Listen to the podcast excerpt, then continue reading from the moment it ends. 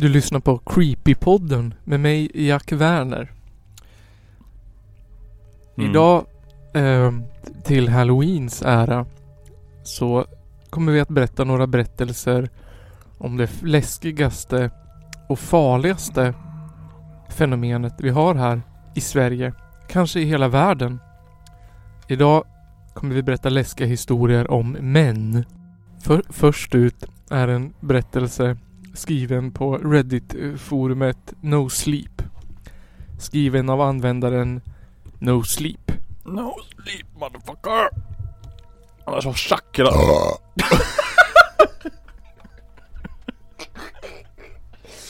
Den... den går så här.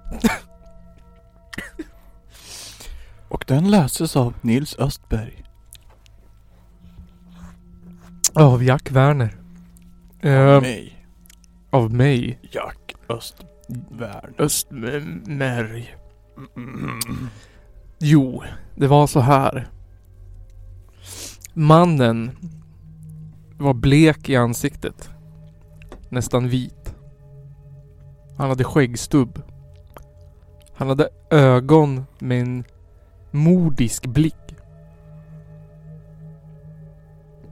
Den här mannen har ett mål i livet. Och det är att få sin mat. Mannen går fram och tillbaka, fram och tillbaka, fram och tillbaka med sin nummerskylt. Nummer 28.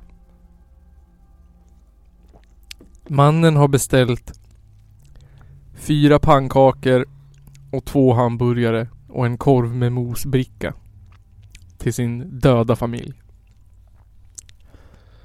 Men eh, personalen på stället har väldigt mycket att göra.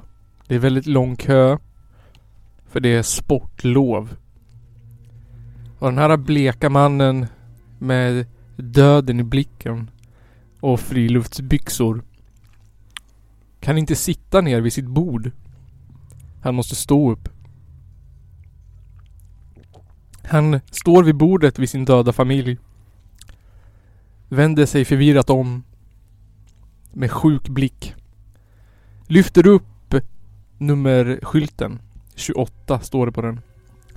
Han vankar av och an. Går fram till kassan och står framför kassan med nummerlappen 28. Han kommer tillbaka till bordet. Han kan inte sätta sig ner. Han är alldeles för rastlös. Vart är hans mat? Han står upp i bordet en lång stund. Stoppar händerna i fickorna och går tillbaka till kassan. Med sin nummerlapp 28. Han går runt fram och tillbaka framför kassan. Fram och tillbaka, fram och tillbaka. Vart är min mat? Vart är min mat? Vart är mina barns mat? Det har gått fem minuter. Han kommer tillbaka till bordet. Med en tallrik pannkaka. Han kan fortfarande inte sätta sig ner på grund av stress. På grund av hunger. På grund av ångest. Snickarbyxorna har blivit svettiga mot hans svettiga lår. Han tar sin nummerlapp igen, nummer 28. Och vankar av och han står upp. Går fram till kassan. Står där en lång stund. Kommer tillbaka till bordet. Likblekare i ansiktet än förut. Mer modisk i blicken. Än för en kvart sedan. Det är otroligt, säger han. Att det ska ta så lång tid. Hur kan det ta 20 minuter att få mat? Efter cirka 45 minuter så kommer en halloumiburgare till ett annat bord. Där en ont a- in, intet ont anande småbarnspappa med två barn sitter. Han börjar äta på halloumiburgaren utan att veta vad som kommer härnäst. Efter cirka fem minuter till så kommer en ung servitör med en halloumiburgare till ett tredje bord. Är det här din? frågar han. Mannen vid bordet svarar nej. Har du sett bord nummer 11? frågar servitören. Ja, det är där borta. Säger han och pekar mot bord nummer två. Där småbarnspappan sitter ensam med sina två barn och äter halloumiburgare. Jag ser inte vad du pekar på, säger servitören. Jag fattar ingenting. Där, säger bordet. Jaha, där, säger servitören. Och går fram till bordet. Hade du beställt en halloumiburgare? Frågar servitören. Ja, svarar bord två. Småbarnspappan. Vems är det här då? Frågar servitören uppgivet. Och vänder sig om mot bordet med den mordiska pappan. Är det eran? Frågar han. Då kommer den dräpande frågan från pappan. Är det utan lök? Servitören och hamburgaren försvinner. Tillbaka till disken. Det dröjer ytterligare tio minuter. Blodkärlet i pappans panna är nu större än hans lår. Och det syns tydligt på hans renrakade flintskalle. Hans ansikte är likblekt, hans blick är mordisk. Som det brukar vara hos män som inte får som de vill. Hans fru sitter ner. En tydlig maktskiftning. Kvinnan är lägre, mannen är större, högre. Barnen är snäll. Tysta. En halloumiburgare kommer tillbaka utan lök. Två av fem har fått mat. Spänningen stiger. Kommer pappan, familjen eller servitrispersonalen bli mördad först? Efter ytterligare fem minuter. Nu har det gått ungefär 65 minuter. Kommer en hamburgare till bordet. Som pappan bär med sig. Efter att han har stått framför kassan med nummerlapp 28 i kanske 15 minuter. Han ger den till sin son som ser ut som Chucky i Rugrats. Jag vet inte om det är hans son eller barnet vid hans bord som ser ut som Chucky i Rugrats. Det är något gojs på burgaren. Skrapa av! Säger pappan. Barnet hör jag inte vad han säger. Den, han, den, han hör inte, familjen hör inte vad han säger. Det går att skrapa av! Säger pappan. Skrapa av! Säger han till frun, mamman. Mamman skrapar av. Barnet äter i tystnad. Efter kanske ytterligare 10 minuter, 75 minuter, har hela familjen fått sin mat. De tre barnen sitter och äter sin pannkaka och sin burgare och sin korvmosbricka.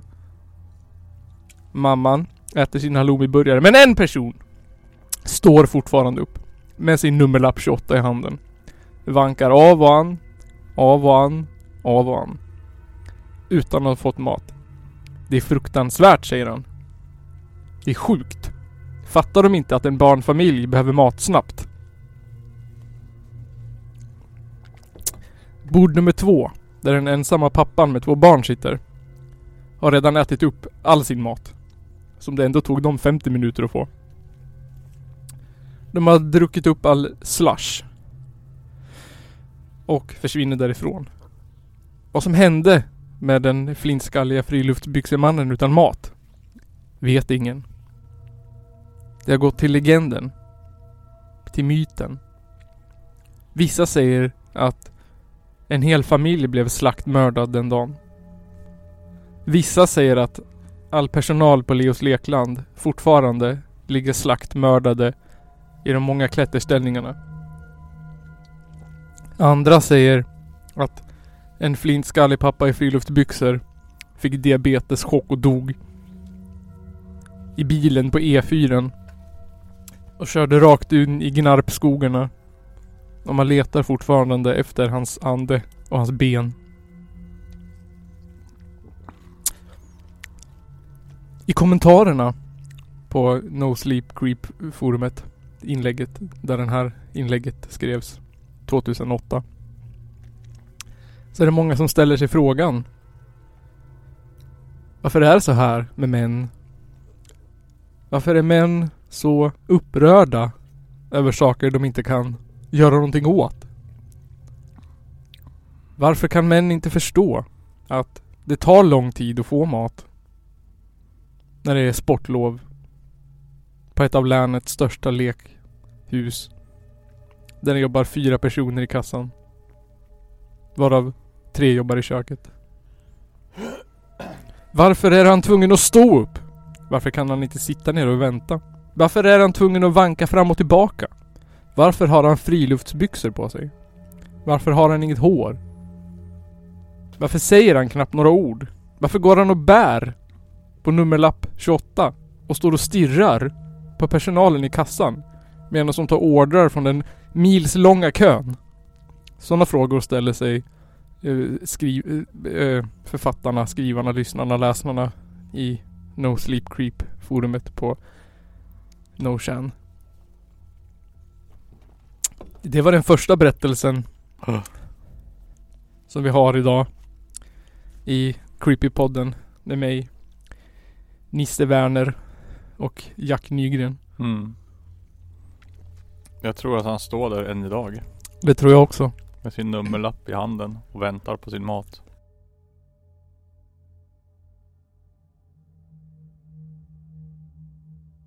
Den andra berättelsen The other one. har vi glömt vad den heter.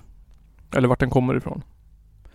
Eh, men det är eh, Jack Nygren som kommer att läsa den för oss.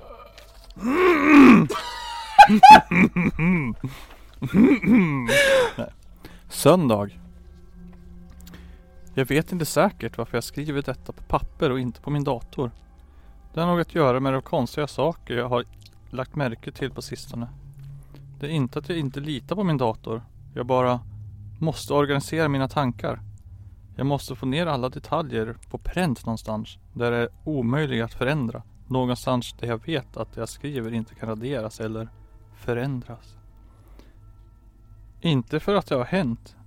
Allt bara flyter ihop här inne och mitt dimmiga minne gör saker och ting luddiga och konstiga.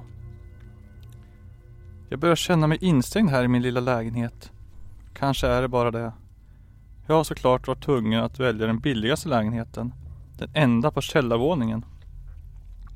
Bristen på fönster får dag och natt att glida förbi utan att någon större skillnad på dem.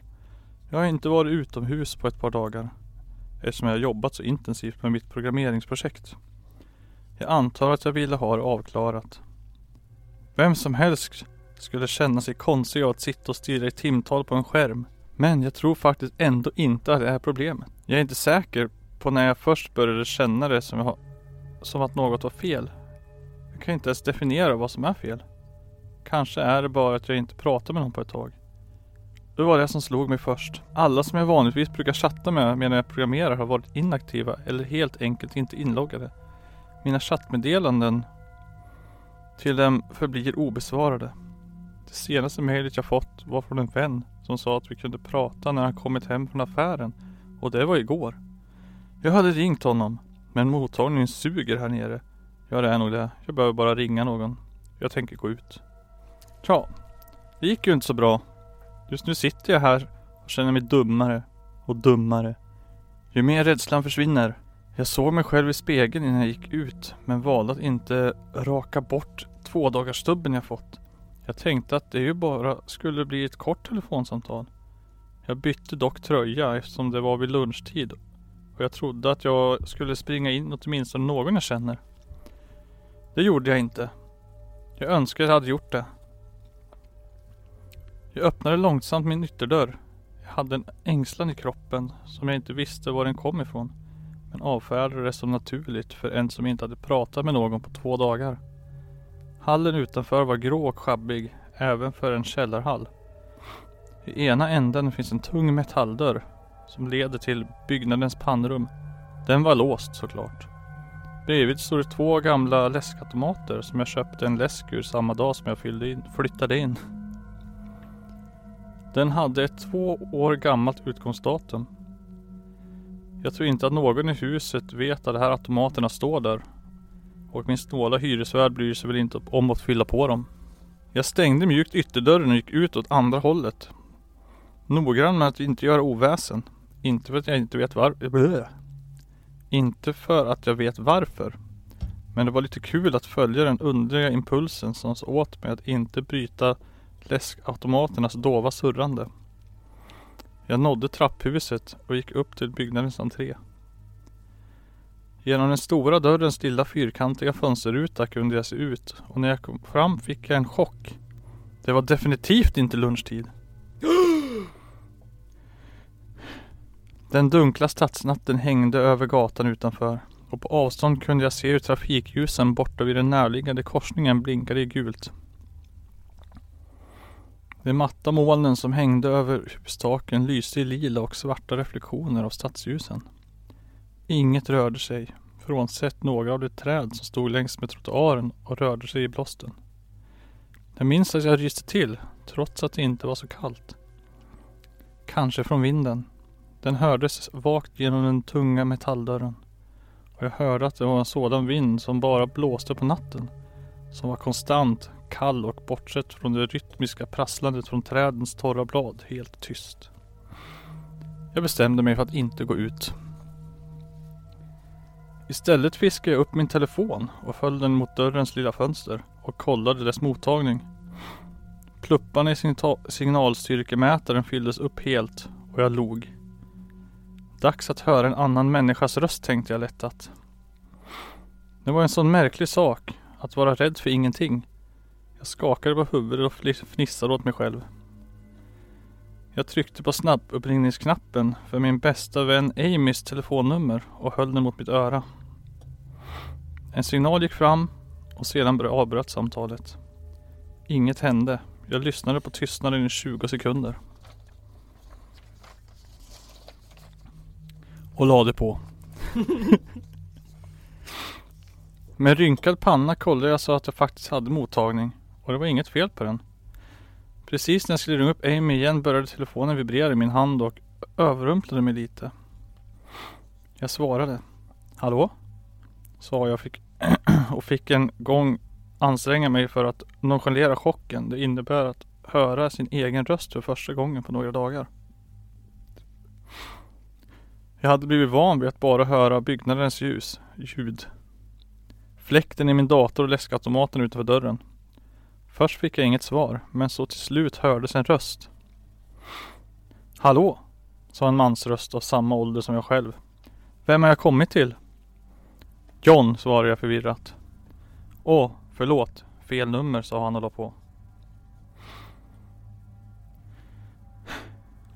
Jag sänkte långsamt telefonen och lutade mig mot trapphusets tjocka tegelvägg. Det var konstigt. Numret som jag hade ringt låg kvar i listan över senaste telefonsamtal. Men jag kände inte igen det.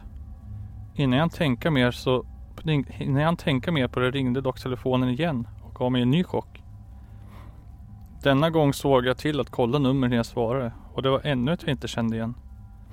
Jag klickade fram samtalet men höll bara upp telefonen mot örat utan att själv säga något. Inget mer än vanligt bakgrundsljud för, för, en, uh, för en telefon hördes tills en välbekant röst bröt tystnaden. John, sa Amy. Jag andades ut. Hej, det är du svarade jag. Vem annars, sa hon. Åh, du menar numret. Jag är fast på 7 Street och min telefon dog precis när du ringde. Detta är någon annans telefon. Åh, okej, okay, sa jag. Var är du? frågade hon. Mina ögon svepte över de trista vitkalkade stenväggarna och den tunga metalldörren med sitt lilla fönster. I mitt hus suckade jag. Kände mig bara instängd. Hade inte koll på att det var så sent. Du borde komma hit sa hon och skrattade. Nej, jag känner inte för att leta mig fram till något konstigt ställe mitt i natten, sa jag och tittade ut genom fönstret på den tysta blåsiga gatan som vägrade erkänna, som jag vägrade erkänna skrämde mig lite. Jag tror jag ska jobba vidare eller gå och lägga mig. Skitsnack svarade hon. Jag kan komma och hämta dig. Du bor nära 7 Street, eller hur? Hur full är du? frågade jag hjärtligt. Du vet var jag bor. Ja, såklart, sa hon abrupt. Jag borde väl kunna gå dit va? Ja, om du vill slösa bort en halvtimme, sa jag. Okej, sa hon och fortsatte. Okej, jag måste gå. Lycka till med jobbet. Jag sänkte än en gång telefonen och tittade på numret som blinkade till när samtalet avslutades. Den surrande tystnaden infann sig än en gång i mina öron. De två konstiga telefonsamtalen och den kusliga gatan utomhus förstärkte min ensamhetskänsla i det tomma trapphuset. Jag har säkert bara sett för många skräckfilmer men plötsligt fick jag den fixidén att något hade kunnat titta in genom dörrens fönster och se mig. Någon sorts fruktansvärt monster som bara rörde sig i kompakt ensamhet i väntan på att det inte ett ont anade offer som isolerats från andra människor. Jag vet att rädslan var irrationell men ingen annan fanns där att döma mig så. Jag hoppade upp, rusade ner för trappan och genom hallen fram till min dörr som jag slängde igen bakom mig så fort jag kunde utan att väsnas allt för mycket. Som sagt kände jag mig lite dum för att vara så rädd för inget särskilt och skräcken har redan tynat bort. Att skriva ner det här hjälper en hel del. Det får mig att inse att det faktiskt inte är något fel. Det filtrerar bort halvfärdiga tankar och fasor och lämnar bara kvar den kalla hårda faktan. Det är sent. Jag fick ett telefonsamtal från någon som slagit fel nummer och Amys telefon hade dött så hon ringde mig från en annan. Ingenting konstigt händer. Fast något märkligt var det med vårt samtal ändå. Jag vet att det kan vara alkoholen hon druckit fast verkar hon inte lite frånvarande? Eller var det... Ja, så var det. Jag insåg det inte för nu när jag sitter och skriver detta. Jag visste att det skulle hjälpa. Hon sa att hon var på fest. Men det var helt tyst i bakgrunden. Det kan förstås bero på att hon hade gått ut för att ringa. Nej, det kan det förresten inte. Jag hörde inte vinden. Jag måste gå ut och kolla om det fortfarande blåser. Måndag. Jag glömde skriva klart igår. Har ingen aning om vad jag förväntade mig att se efter att ha sprungit upp och tryckt näsan mot den tunga metalldörrens fönster.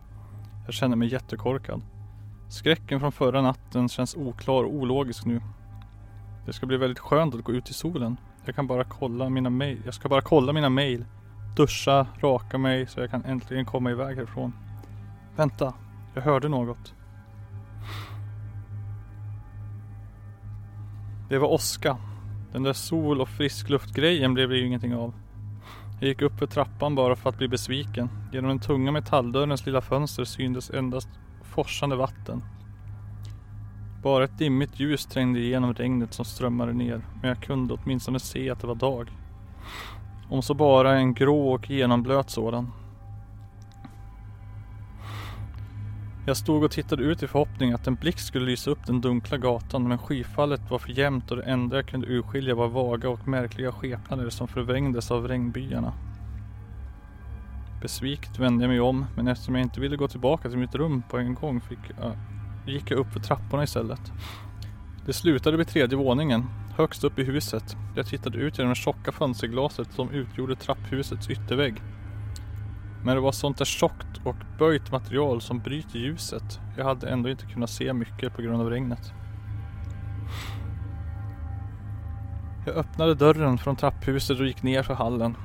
De kanske tio tjocka trädörrarna för länge sedan målade i en blå färg var alla stängda. Jag höll öronen öppna för när jag gick förbi dem. Men det var ju mitt på dagen så jag var inte förvånad över att inga andra ljud än regnet hördes. När jag stod där i den dunkla hallen med ljudet av smattrande regndroppar mot fasaden utanför kändes dörrarna plötsligt i en konstig och flyktig infall som tysta monoliter av granit resta av någon urgammal bortglömd civilisation för att hålla vakt mot bortglömda faror. En blick slog ner utanför och i ljuset kunde jag svära att det gamla blåmålade träet för en sekund såg ut precis som skrovlig sten. Jag skrattade åt mig själv som stod där och lät fantasin ränna fritt. Men sedan slog det mig att om ljuset från blixten kunde komma in måste det finnas ett fönster någonstans där. Vagt mindes jag att det mitt i hallen på tredje våningen fanns en alkov med ett infällt fönster.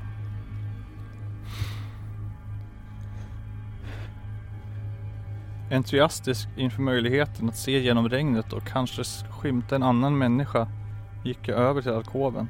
Och visst fanns där ett stort och, och inte lika tjockt fönster. Det strömmade ner regn här såväl som utanför fönstret på ytterdörren. Men detta fönster gick att öppna. Jag sträckte fram handen till låset men tvekade. En underlig känsla av att jag skulle se något fruktansvärt på andra sidan om jag öppnade fönstret spreds i min kropp.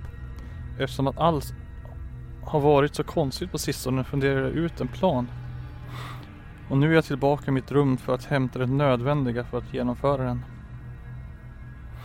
Jag tror inte att den kommer att bära någon särskild frukt egentligen. Men det är tråkigt. Det regnar och jag håller ändå på att bli knäpp. Jag kom tillbaka hit för att hämta min webbkamera. Sladden är inte tillräckligt lång för att räcka till tredje våningen.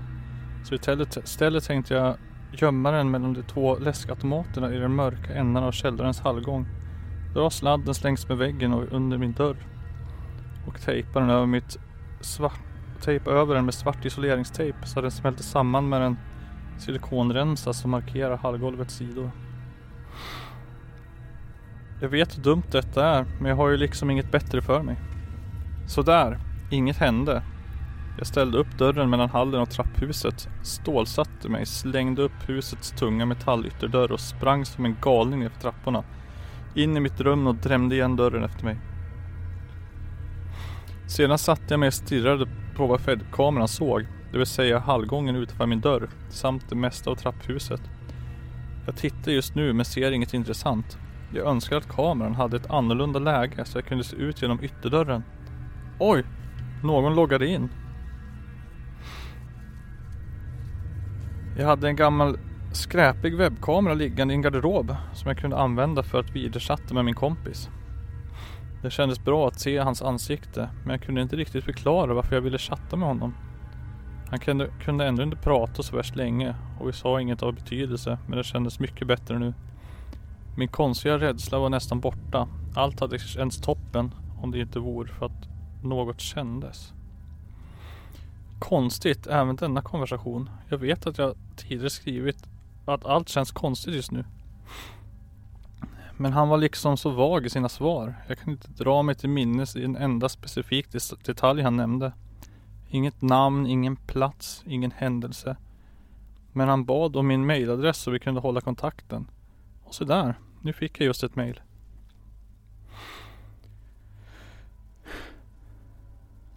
Jag är på väg att gå ut nu. Mailet kom från Amy och hon ville ses och äta middag på stället vi brukar gå till. Jag älskar pizza och har inte ätit något annat än bortglömda rester från min halvtomma kyl på flera dagar. Så det här kan bli fantastiskt. Det här ska bli fantastiskt. Återigen känner jag mig dum över hur jag betett mig dessa dagar. Jag borde förstöra den här dagboken när jag kommer tillbaka. Oj, ett nytt mail. Åh gud.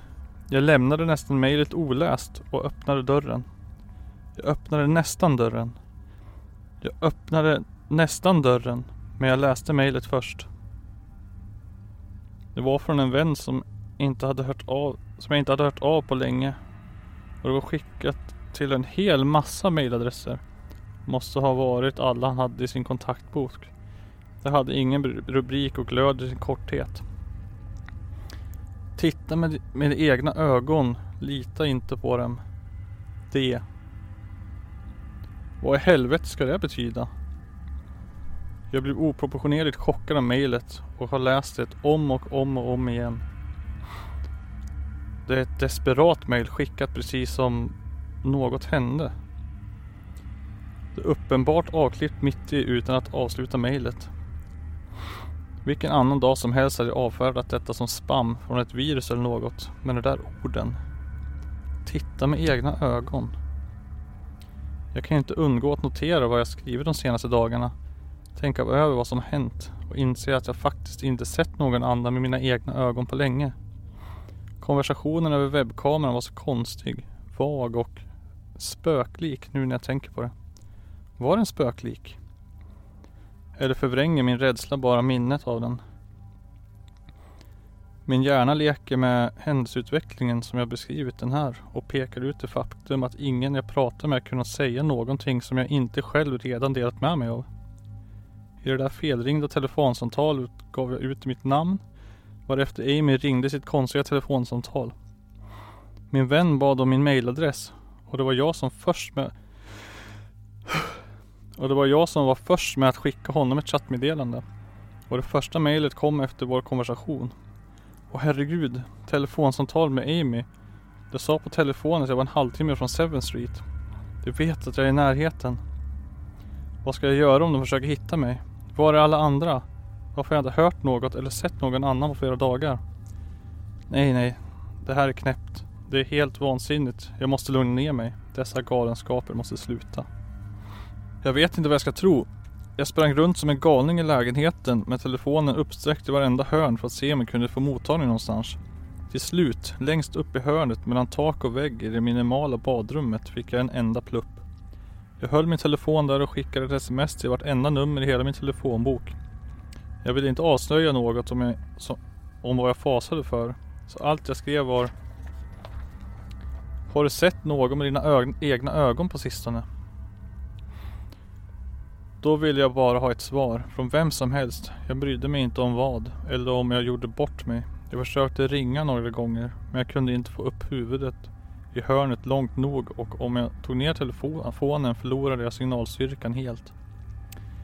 Då kom jag ihåg datorn och sprang över till den för att skicka chattmeddelanden till alla som var online.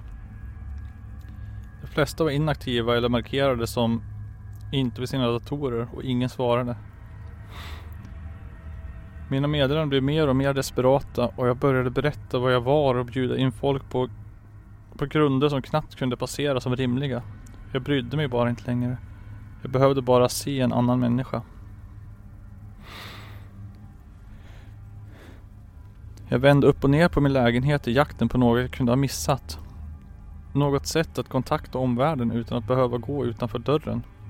Jag vet hur knappt och grundlöst det är, men tänk om. Tänk om. Jag var bara tvungen att vara på den säkra sidan. Jag tejpade fast telefonen vid taket ifall.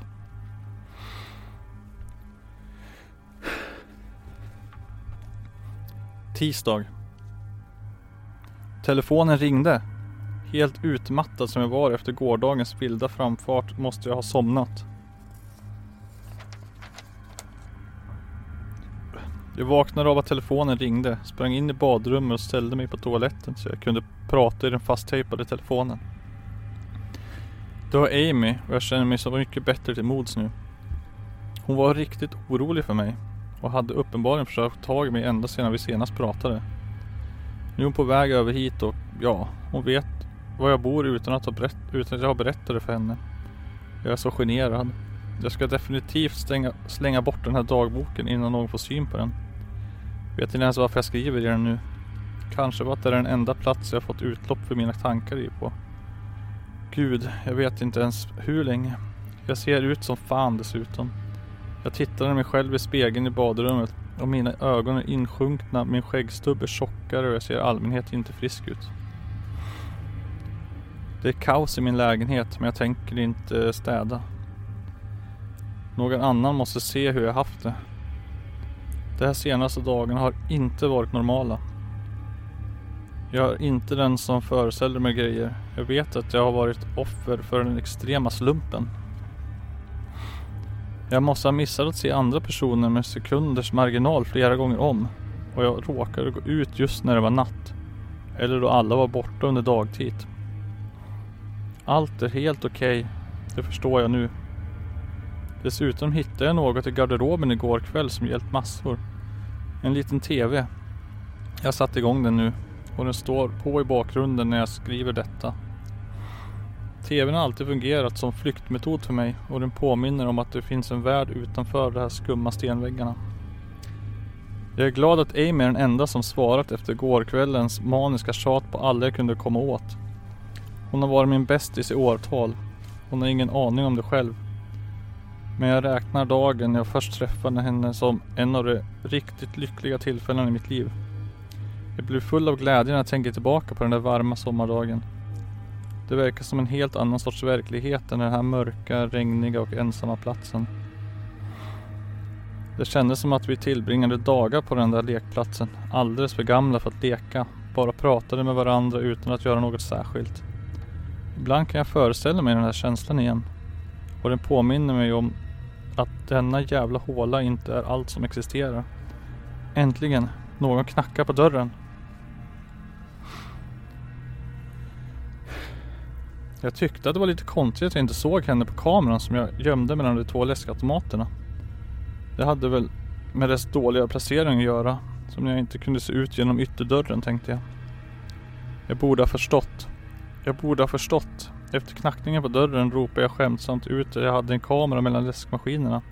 Eftersom att jag skämdes över att ha slä, släpats med det så långt av min paranoia. Hon gick iväg mot kameran och tittade ner på den. Jag såg henne le och vinka på min datorskärm. Hej sa hon glatt. Med en konstig blick mot kameran.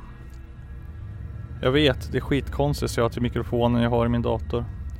Jag har haft några konstiga dagar. Helt klart svarade hon. Öppna dörren John. Jag tvekade. Hur kunde jag bli helt säker? Vänta, ge mig en sekund bara, sa jag i mikrofonen. Berätta något om oss, bara något som bevisar att du är du. Hon gav kameran en märklig blick. Öh, okej, okay, sa hon långsamt och funderade. Vi träffades på en lekplats trots att vi båda var alldeles för gamla för att vara där. Jag suckade djupt vid känslan av att verkligheten återkom och rädslan försvann. Gud vad fånig jag hade varit. Såklart det var Amy. Den där dagen fanns ingen annanstans än i mitt minne. Jag hade aldrig ens nämnt den för någon.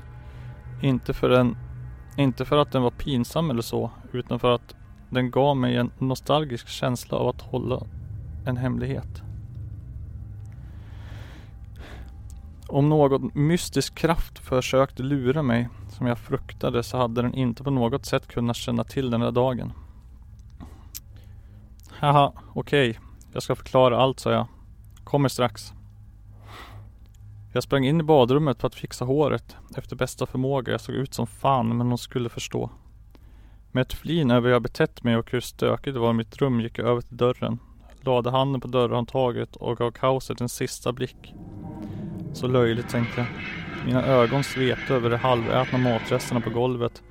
Den översvämmade papperskorgen och sängen. Jag hade vält i jakten på tja, gud vet vad. Jag vände mig halvt mot dörren för att öppna den. Men först föll min blick på en sista sak. Den gamla webbkameran, den som jag hade använt för min märkliga videochatt med den där vännen. Dess mörka svarta gestalt låg vält över skrivbordet med linsen mot en punkt där denna dagbok låg. En fruktansvärd känsla av fasa kröp in i mig vid insikten om att någon kunde se, se den genom kameran. Jag hade kunnat se vad jag skrev den dagen innan. Jag bad henne att berätta en sak, en enda sak om oss och hon valde den som jag inte trodde någon annan visste. Men det gjorde det. Du visste. Du hade kunnat se mig hela tiden.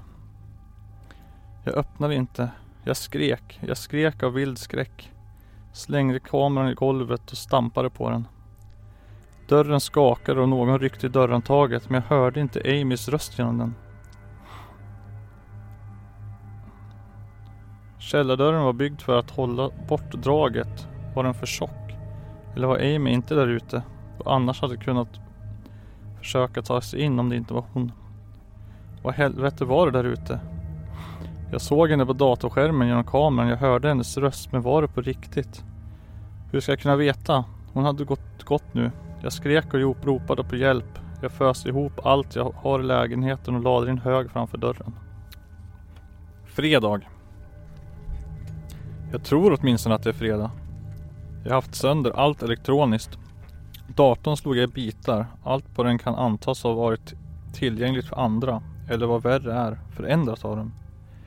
Jag är programmerare, jag kan sånt.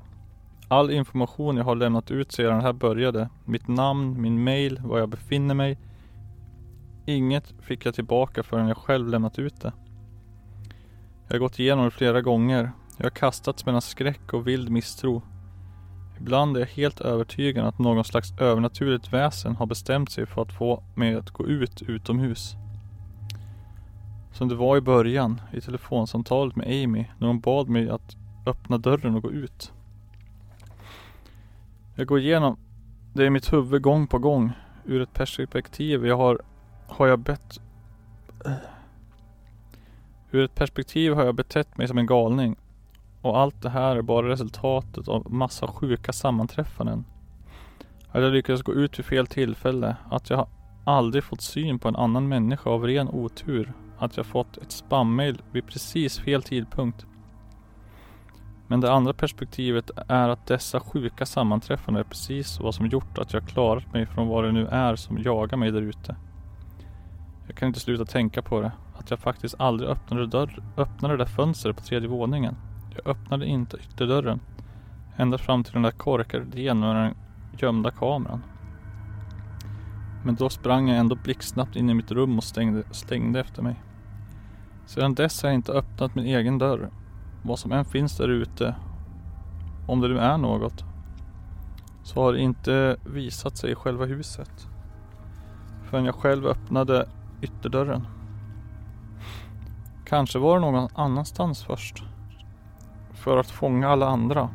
Och sedan väntade på mig tills jag avslöjade min existens genom att försöka ringa Amy.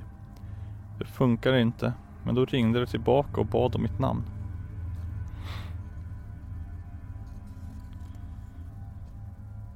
Jag blir bokstavligt talat överväldigad av skräck varje gång jag försöker få ihop alla delarna av den mardrömmen. Mejlet, kort och avklippt, kom det från någon som försökte göra mig uppmärksam på vad som händer.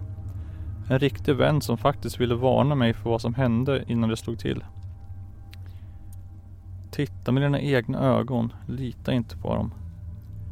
Precis de saker jag känt mig så misstänks misstänksam emot. De skulle kunna ha total kontroll över allt elektroniskt och genom det utöva sin påverkan på mig så jag skulle luras att gå ut. Varför kan det inte komma in, komma in av sig själv? Det knackade på dörren så det måste kunna mani manifestera sig fysiskt. Dörren. Bilden av dörrarna på trean som vaktande monoliter dyker upp varje gång jag följer mina tankar bakåt. Om det finns något spökväsen där ute som försöker locka ut mig kanske det inte kan gå genom dörrar. Jag försöker tänka på alla böcker jag läst och filmer jag sett för att hitta en möjlig förklaring. Dörrar har alltid varit en viktig brännpunkt i den mänskliga fantasin och sett som portaler eller utrymmen. men av särskild betydelse. Eller så kanske helt enkelt dörren bara är för tjock. Jag kan själv inte slå mig igenom någon av den här byggnadens dörrar. Allra minst de tjocka källardörrarna. Bortsett från detta är den egentliga frågan dock varför de ens vill åt mig. Om de bara vill döda mig finns det massor av sätt att göra det. Inklusive att låta mig svälta ihjäl. Tänk om de inte vill döda mig. Tänk om de har förberett ett hemskt, hemskare öde för mig. Herregud, vad ska jag göra för att fly från den här mardrömmen? Och nu knackar det på dörren igen.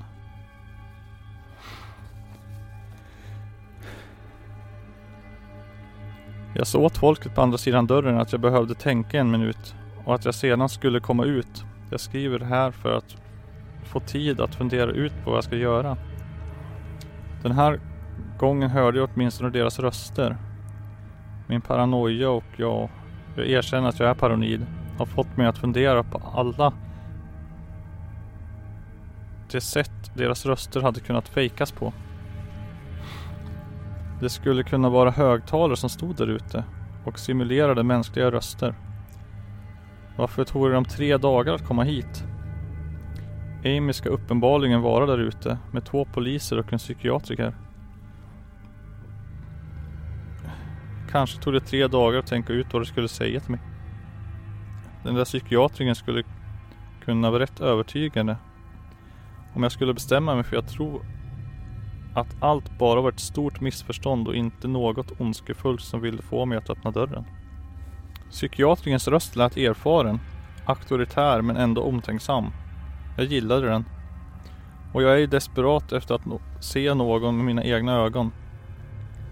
Han sa att jag hade, sa, han sa att jag hade något som kallades cyberpsykos och att jag hade drabbats av en landsomfattande epidemi där tusentals människor brutit samman efter att, ha, efter att ett braskande mail på något sätt slunkit igenom. Jag svär att han sa att det slunkit igenom. Jag tror att han menar att det slunkit igenom spamfiltren. Men han har också starka misstankar att det var det där spökväsendet som råkade säga fel och avslöja sig. Han sa att jag var en del av en våg av uppblossande beteende. Och att många andra kände samma skräck trots att vi aldrig kommunicerat med varandra.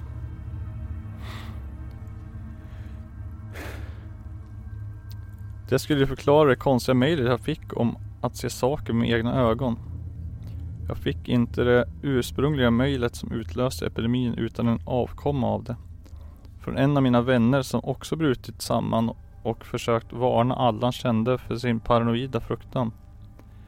Det var så problemet spred sig, sa psykiatriken. Jag har kunnat sprida vidare det själv.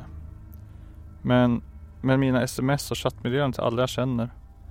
Någon som fick det där meddelandet kanske sitter hemma hos sig och kollapsar just nu. Eftersom du tolkar det lika vilt som jag tolkar till kontaktförsök som nått mig. Psykiatern sa att han inte ville förlora en till. Att sådana som jag är intelligenta och att det är därför vi dras med. Vi är så bra på att koppla ihop händelser med varandra att vi gör det även när det inte finns något samband. Han sa att det var så lätt att gripas av paranoia i vår hetsiga värld. En evigt föränderlig plats där mindre och mindre av vår interaktion sker fysiskt. Jag måste säga att hans förklaring är briljant. Den kartlägger allt på ett bekvämt sätt. Eh, den klarlägger allt helt perfekt faktiskt. Jag har all anledning nu att skaka av mig min mardrömslika rädsla av någon varelse eller något väsen eller monster där ute. Försök ta, få mig att öppna dörren så att det ska kunna fånga mig och utsätta mig för ett öde värre än döden. Det skulle vara korkat att efter en förklaring så bra som den här stanna här inne och svälta ihjäl bara för att trotsa ett väsen som fångat alla andra. Det skulle vara korkat att efter en förklaring så bra som den där tro att jag mitt i mitt trygga källarrum är ensam kvar i en tom värld. Jäckande någon otänkbar demon. Det är en sådan perfekt förklaring för varenda konstig grej jag märkt eller hört och jag har alla skäl i världen att släppa rädslan och gå och öppna dörren. Vilket är exakt varför jag inte tänker göra det.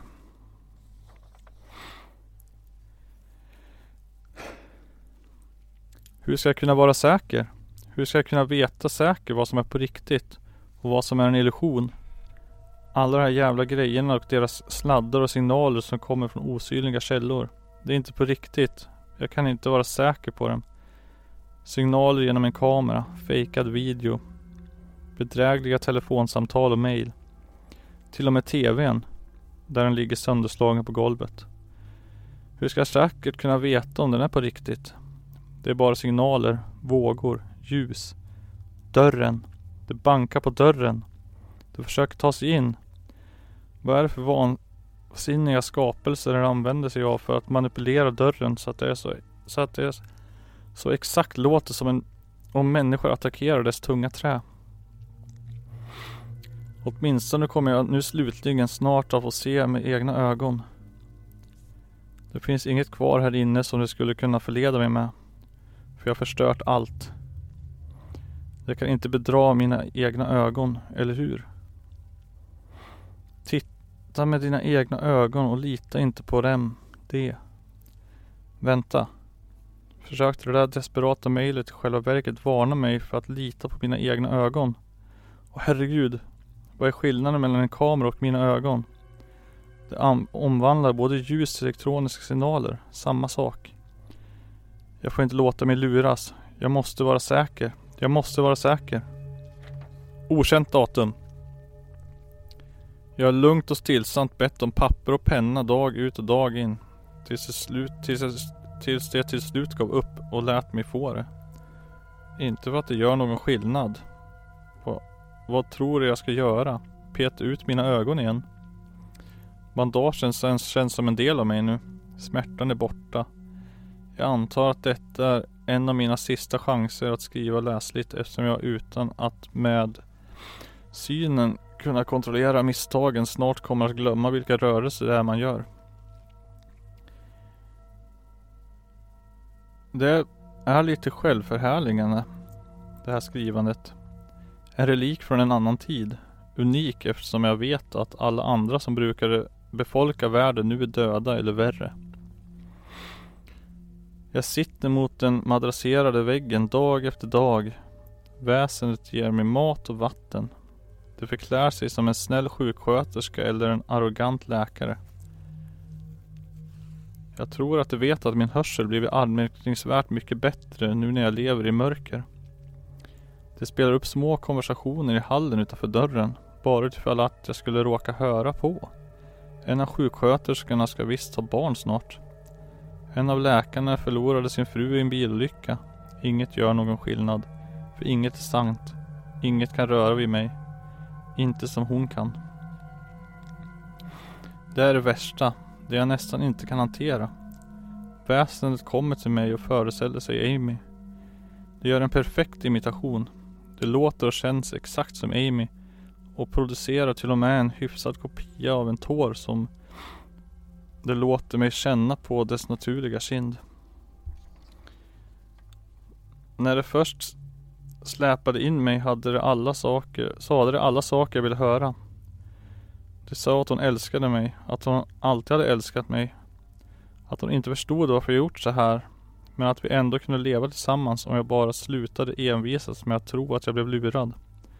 Du ville, nej, du behövde få mig att tro att hon var på riktigt. Jag föll nästan för det. Det gjorde jag verkligen. Jag tvivlade på mig själv in i det sista, men slutningen var allt för perfekt. För felfritt och för verkligt. Den falska Amy kom hit varje dag och sedan varje vecka och sedan slutade den komma helt och hållet. Men jag tror inte att väsendet tänker ge upp. Jag tror att dess uthållighetstävling bara är ännu ett illslukt drag. Jag tänker stå emot resten av mitt liv om jag måste. Jag vet inte vad som hänt med resten av världen. Men jag vet att detta väsen kräver att jag ska luras av dess lögner. Om de kräver det så kanske, bara kanske, kan jag utgöra ett hinder för dess planer. Kanske finns Amy kvar vid liv någonstans där ute. Utan skada så länge jag orkar fortsätta stå emot. Jag håller ut, låter hoppet leva där jag sitter vaggande fram och tillbaka för att fördriva tiden. Jag tänker aldrig ge upp. Jag kommer aldrig att bryta samman. Jag är en hjälte. Läkaren läste igenom pappret som patienten hade krafsat ner sin text på. Det gick knappt att, att, att uttyda. Skrivet som det var i den ryckiga handstil någon får som inte kan se. Han ville le åt mannens orubbliga beslutsamhet. En påminnelse om människans vilja att överleva. Men han visste att patienten var helt förlorade sina vanförställningar.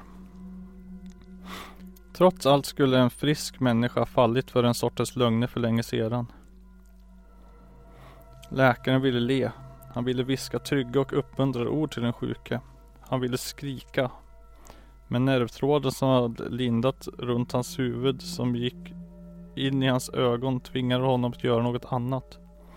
Som en marionettdocka gick han än en gång in i isoleringscellen och berättade än en gång för patienten att han hade fel. Och att det inte fanns någon försök som försökte lura honom. Bra jobbat Nygren! Det där var alltså Söndag. Skriven av Jack Nygren på forumet Flashback. Mm. Under tråden Lördag. lördag. Nästa berättelse ikväll är skriven av Nils Werner. Nisse Werner. Oh, gud. Och läses av Nisse Werner. Ja. Den här berättelsen heter eh, Susanne och är skriven av Nisse Werner. i forumet Lunarstorm. Under tråden Ingen sömn. Den går så här. Igår dog min vän Arthur. Av något skäl känner jag att jag måste prata med dig om någon. Egentligen är jag inte särskilt pratsam. Egentligen är jag inte en särskilt pratsam typ. De senaste åtta åren har jag bott här för mig själv i Peru. I den lilla staden Nanay, nära gränsen mot Brasilien. Jag har här att prata med ett fåtal personer jag fortfarande känner i min hemstad i Oregon. Tror att jag är galen. Med andra ord är det bara här, i den här texten, jag kan lätta mitt hjärta och berätta om vad som hände på en expedition jag och Arthur reste på. Jag träffade Arthur för 14 år sedan i en bar i Iquitos. Han letade efter någon som kunde föra honom djupt in i Amazonas. När det här tilldrog sig var jag skeppare på en guidebåt. Jag hade flyttat hit till Nanai för några år sedan efter att min fru Kristin drack två små flaskor Dextroproprofixen och en halv flaska whisky och därefter dog. Eftersom jag hade erfarenhet av att köra småbåtar i det militära var den här guidebåten det enda jag egentligen kunde livnära mig på. De flesta som sökte upp mig ville bara göra en liten tur på floden. Tillräckligt för att kunna åka hem igen och skryta om att de hade seglat på Amazonfloden. Men inte Arthur. Han ville att jag skulle skjutsa honom och tre andra djupt in i djungeln. Nästan 650 kilometer upp för floden. Jag sa att det var olagligt att åka över gränsen till Brasilien. Han erbjöd sig att dubbla betalningen. De andra tre som skulle följa med var Susan, Susan Hortnom och Will och Ron, som båda var antropologer, specialiserade på förkolumbianska kulturer. De höll aldrig truten om det. Nunakerna hit och Jananomi dit. Arthur själv var mikrobiolog och de kom alla fyra från universitetet i Pennsylvania. Vad de berättade för mig var att de ville studera den försvunna Awuntusunsun-stammen som hade existerat under 1800-talet men därefter plötsligt gått upp i rök. Arthur och Susans theory Arthur och Su Susans teori var att de hade tvingats assimilera sig med andra stammar i området eftersom deras sätt att bruka marken lämnade den ofruktbar och kal. Vi reste tidigt i mars och seglade uppströms i mer än tre veckor. Till slut nådde vi ett område som var så avlägset att det inte ens min karta hade namn för det. Arthur sa då att vi skulle behöva varandra ytterligare en och en halv mil in i djungeln, bort från floden. Regnskogen är hemsk. Man är ständigt omgiven av mygg och sticks hänsynslöst. Och ur den fuktiga marken kryper skalbaggar och insekter som man inte ens visste fanns.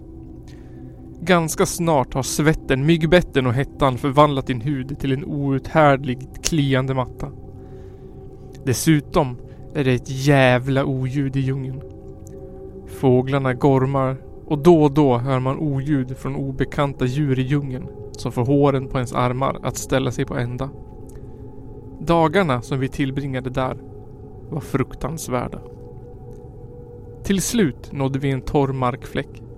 Byggde upp ett litet läger och så började de fyra forskarna att arbeta. De samlade jordprover och tog fotografier i tre dagar. Själv ägnade jag mig åt det jag brukar i djungeln. Klåda och uttråkning. Den fjärde dagen hittade Susan en liten staty. Och den kvällen var det det enda de fyra ville prata om. Statyn föreställde en kvinna med armarna i kors över bröstkorgen. Och jag tyckte det såg ut att passa bättre i en modern konstutställning än djupt inne i Amazonas djungeln. De andra höll med mig. Även om de uttryckte sig mer akademiskt när de sa det. Statyn var byggd i någon sorts metall och det tyckte Ron var mycket spännande. Han sa att de gamla stammarna aldrig hade utvecklat mer avancerad metallurgi än vissa pilspetsar och spjut. Jag minns ärligt talat inte när mardrömmarna började komma. Det kan ha varit den natten, kanske natten efter. I den första drömde jag att jag var en liten pojke som kom hem från skolan och upptäckte att min guldfisk hade dött. Jag bar ut den till bakgården och begravde den vid ett äppelträd. Morgonen efter berättade jag för de andra om min dröm. Will brast ut i ett förvånat skratt. Han sa att han, när han var liten, hade haft en guldfisk och hittat den död en dag efter skolan. Han hade begravt den i sin bakgård bredvid äppelträdet. Vi bytte ämne och jag tänkte inte så mycket mer på drömmen. Nästa dag kom Ron springande till lägret med ett enormt leende på läpparna. Han hade gått för att kissa och då upptäckt någon sorts fyrkantig metallplatta bredvid en palm. Vi gick dit tillsammans med honom och han visade upp vad som verkade vara en liten rostig platta i marken. Nästan två gånger två meter stor. I plattan var avbilden av kvinnan med armarna i kors inristad och omkring henne en samling män som hade fallit på knä. Vi försökte lyfta upp plattan för att bära den tillbaka till lägret men kunde inte rubba den från marken. Susanne började gräva i jorden vid plattans sida och utropade snart i triumf att det verkade vara en lucka. Mörkret föll och vi gick tillbaka till lägret för att slutföra arbetet morgonen därpå. Den natten hade jag en ny dröm. Jag satt i soffan och tittade på nyheterna på TV. TV-apparaten var gammal. En sån där trälåda som de använde på 70-talet. Det ringde på dörrklockan och en kvinna gick in och öppnade, gick dit och öppnade. Utanför stod två män i uniform och sa att de hade något till kvinnan. Hon började skaka... Hon började skakade... Hon... What? Hon började skaka på huvudet. Männen gav henne en ihopvikt flagga och då gav hon upp ett skrik av ångest och sjönk ner på marken. Ah!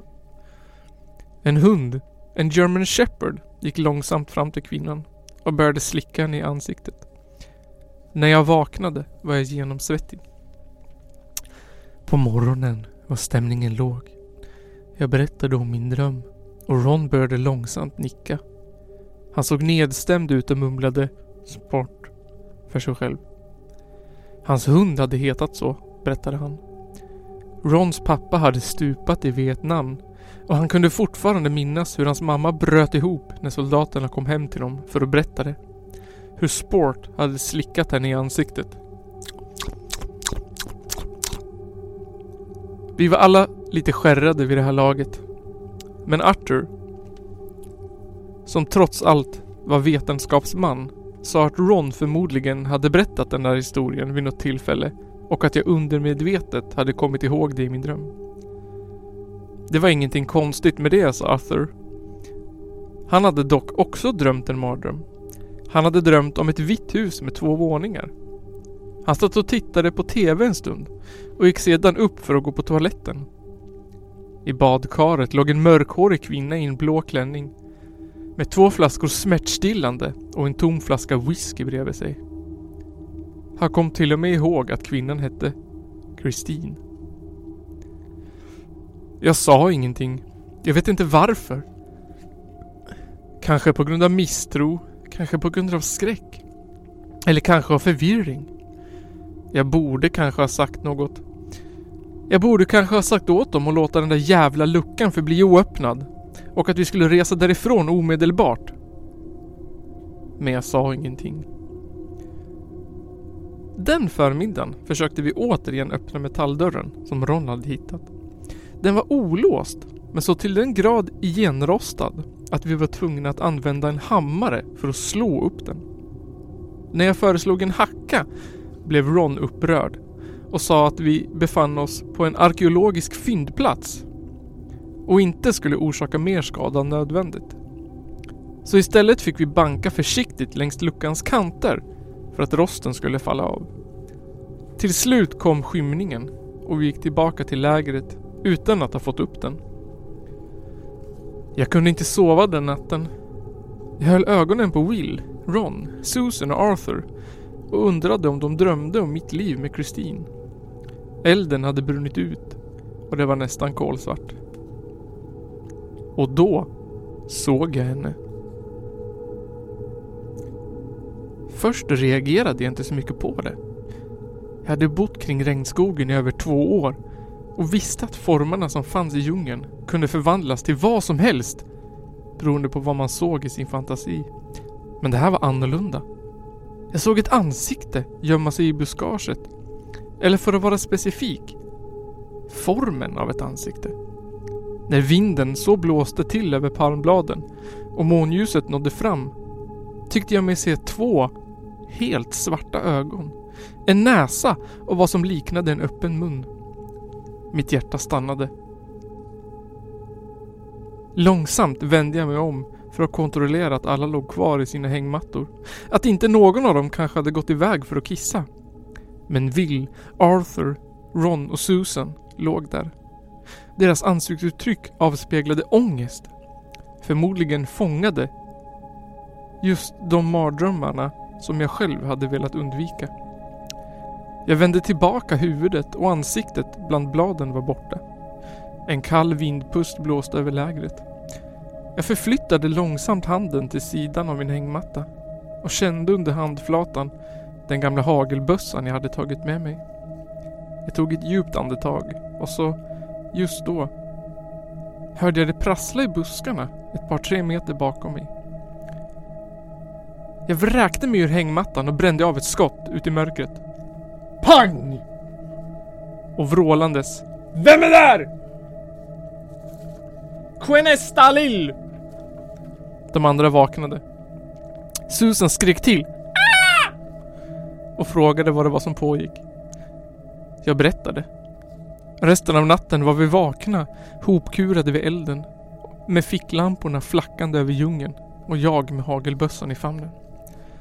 När morgonen kom sa jag att vi inte var trygga där och att vi skulle åka hem igen. Men Arthur ville inte. Vi gick omkring lägret och letade efter fotspår eller brutna grenar, vad som helst som kunde påvisa att någon hade varit där. Men hittade ingenting. Ron var på min sida och ville åka hem, men Will och Susan höll med Arthur. De kände sig alldeles för nära en stor upptäckt. Om de bara kunde få upp den där luckan. Kort därefter gick de iväg för att bända upp luckan. Jag stannade vid lägret, kanske 30 meter bort och funderade skamligt nog på att lämna dem. Jag hade faktiskt gjort det. Om inte bara tanken på att vandra fyra dagar ensam i djungeln hade varit ännu mer skrämmande än att stanna kvar. Den dagen fick de faktiskt upp luckan.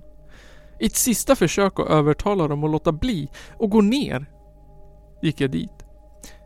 Men nu var till och med Ron så pass upphetsad vid tanken på att få utforska vad som gömde sig där under. Så det slutade med att vi alla gick in. Under luckan fanns ett 2-3 meter djupt hål och i en av väggarna började en smal tunnel.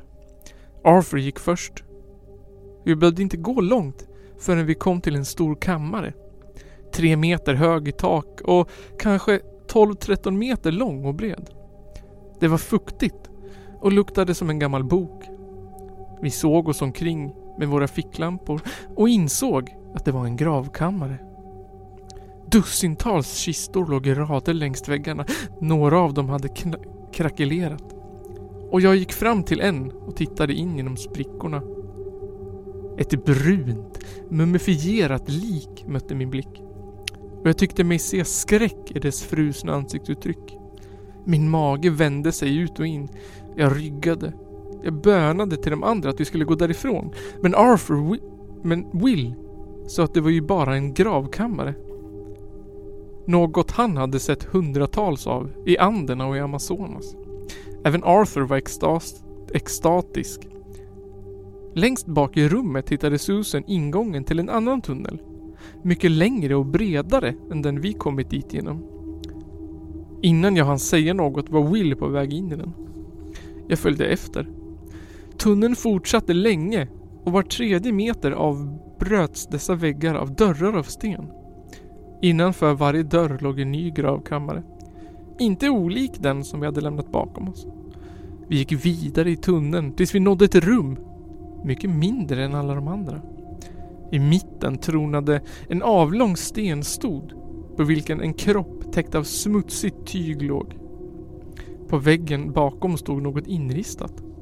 Will gick fram och konstaterade att texten var skriven på quechua men i latinska bokstäver. Vilket betydde att den var skriven någon gång efter portugisernas erövring. Han gick närmare och läste högt. Paya Musqua Mana Alin. Sedan berättade han vad det betydde. De hemska drömmarnas kvinna. Eller egentligen mardrömmarnas moder. När han läste de orden kände jag det som jag skulle få en ny hjärtattack. Jag bönade och bad om att vi skulle fly därifrån. Jag måste ha låtit riktigt skärrad för både Arthur och Susan höll med nu. Vi vände om och gick tillbaka in genom gången. Snabbare och snabbare och till slut kunde jag se dagsljuset i andra änden. Vi klättrade upp i hålet i marken och gick tysta tillbaka till lägret. Jag, berätt, jag berättade jag berättade om Christine för Ron och avslöjade att han hade drömt om min hustrus självmord. Vi gick varvet runt och alla berättade om de fruktansvärda mardrömmar de hade haft föregående nätter. Varje dröm hade motsvarat en traumatisk händelse i någon annans liv. Det mörknade och vi kom överens om att vi skulle byta upp morgonen därpå. Under natten skulle vi turas om och hålla vakt. Susan tog den första vakten. Själv var jag för skräckslagen för att sova. Men eftersom jag inte fått mer än fyra timmars sömn de senaste två dygnen kunde jag knappast göra så mycket för att stå emot. Jag drömde att jag rusade ensam genom djungeln och gallskrek. Jag vrålade efter hjälp men ingen hörde. Det var så mörkt att jag inte såg något utanför min ficklampas ljuskägla. Och så plötsligt kände jag någonting gripa tag om min egen fot. Jag föll, tappade ficklampan och kände hur jag drogs iväg bakåt. Något drog i min fot och jag hörde ett vrål som av tusen röster som skrek samtidigt. Högre och högre för varje gång. Ficklampan var borta. Jag såg ingenting. Men så plötsligt kände jag något under mina fingrar. Och grep tag. Jag höll i mig så hårt jag kunde tills jag insåg att det var den rostiga metallluckan jag kände under mina fingrar. Vrålen var nu allt högre. Jag vaknade upp darrande, badande i svett. Djungeln var knäpptyst och kolsvart. Jag såg mig omkring utan att hitta Susan. Jag vände sig i magen på mig och jag började ropa. Susan! Susan! Will, Ron och Arthur vaknade. Susan var ingenstans.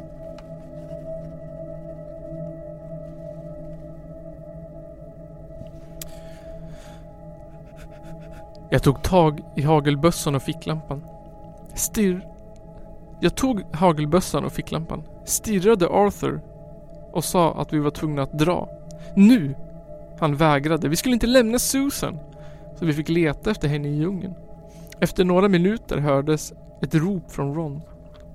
Jag vände mig om och allt jag såg var hur det skakade i lövverket. Hur palmbladen vajade.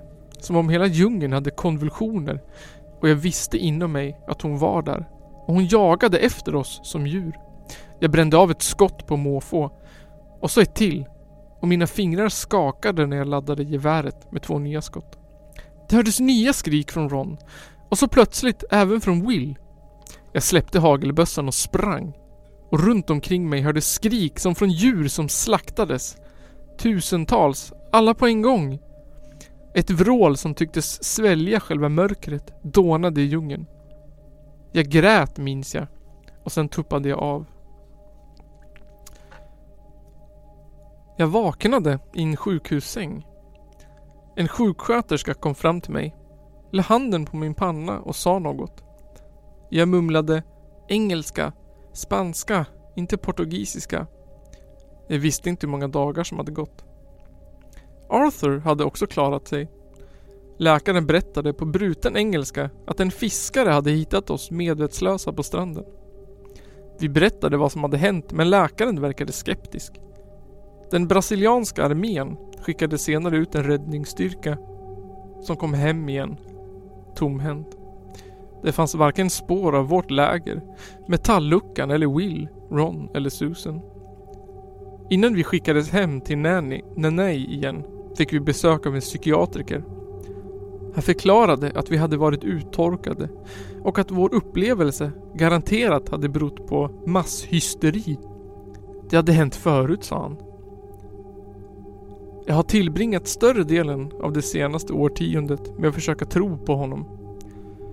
På sistone har jag nästan lyckats. Men för tre dagar sedan hade jag en dröm. Jag körde bil och bredvid mig i passagerarsätet satt en kvinna. Jag log för mig själv. Men så såg jag bakom kvinnan i fönstret hur en lastbil närmade sig. Den kom närmare och närmare. Och sen blev allt svart.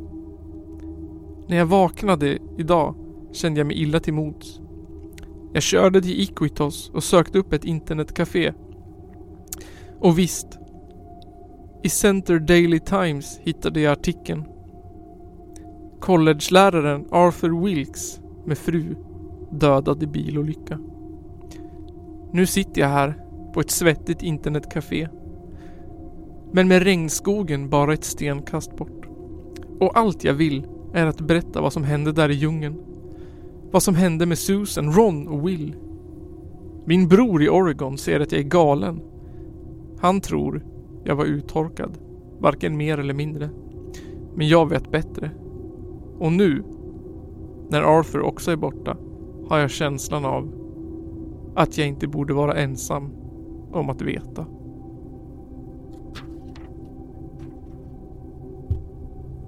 Wow! Woo! Det var tre läskiga berättelser på temat män och psykiatri. Har du egna läskiga berättelser eller vill du tipsa om en läskig berättelse så kan du mejla till kallarpodden gmail.com Så kanske just din berättelse får bli uppläst i nästa avsnitt. Vi vill också komma, vi vill också, vi, vi, vi vill också inte glömma bort att nämna Källarpodden live den 14 december. Då mer läskiga berättelser om män kommer att läsas upp. Vi vill också tipsa om spelningarna här i replokalen på söndag den 6 no Den tredje. 3 november. Det här avsnittet, de, den som har spelat in det här avsnittet hette Nils Werner och Jack Nygren. Producenter då var No Appeal Produktion som vanligt. Och musiken stod No Appeal Produktion för. Och manus stod Jack Nilsson och, och Peter Englund för. Och lokalen står Studiefrämjandet för. Och finanserna kommer från Jack Persson och Stig Sjöholm. Och chipsen kommer från OKQ8. Vi hörs i nästa hårresande, nackkramande, njursviktande, penispumpande avsnitt av den läskigaste podden norr om Nilen. Cal... Käll... Base... Källarpodden. Killarpodden. Kellerpodden. Och du. Tro inte på allt du hör. Tro inte på dina egna ögon. Eller dina egna öron för den delen. Eller dina drömmar. Mm. Allt kan vara lögn. Förlita framför allt inte på män i friluftsbyxor.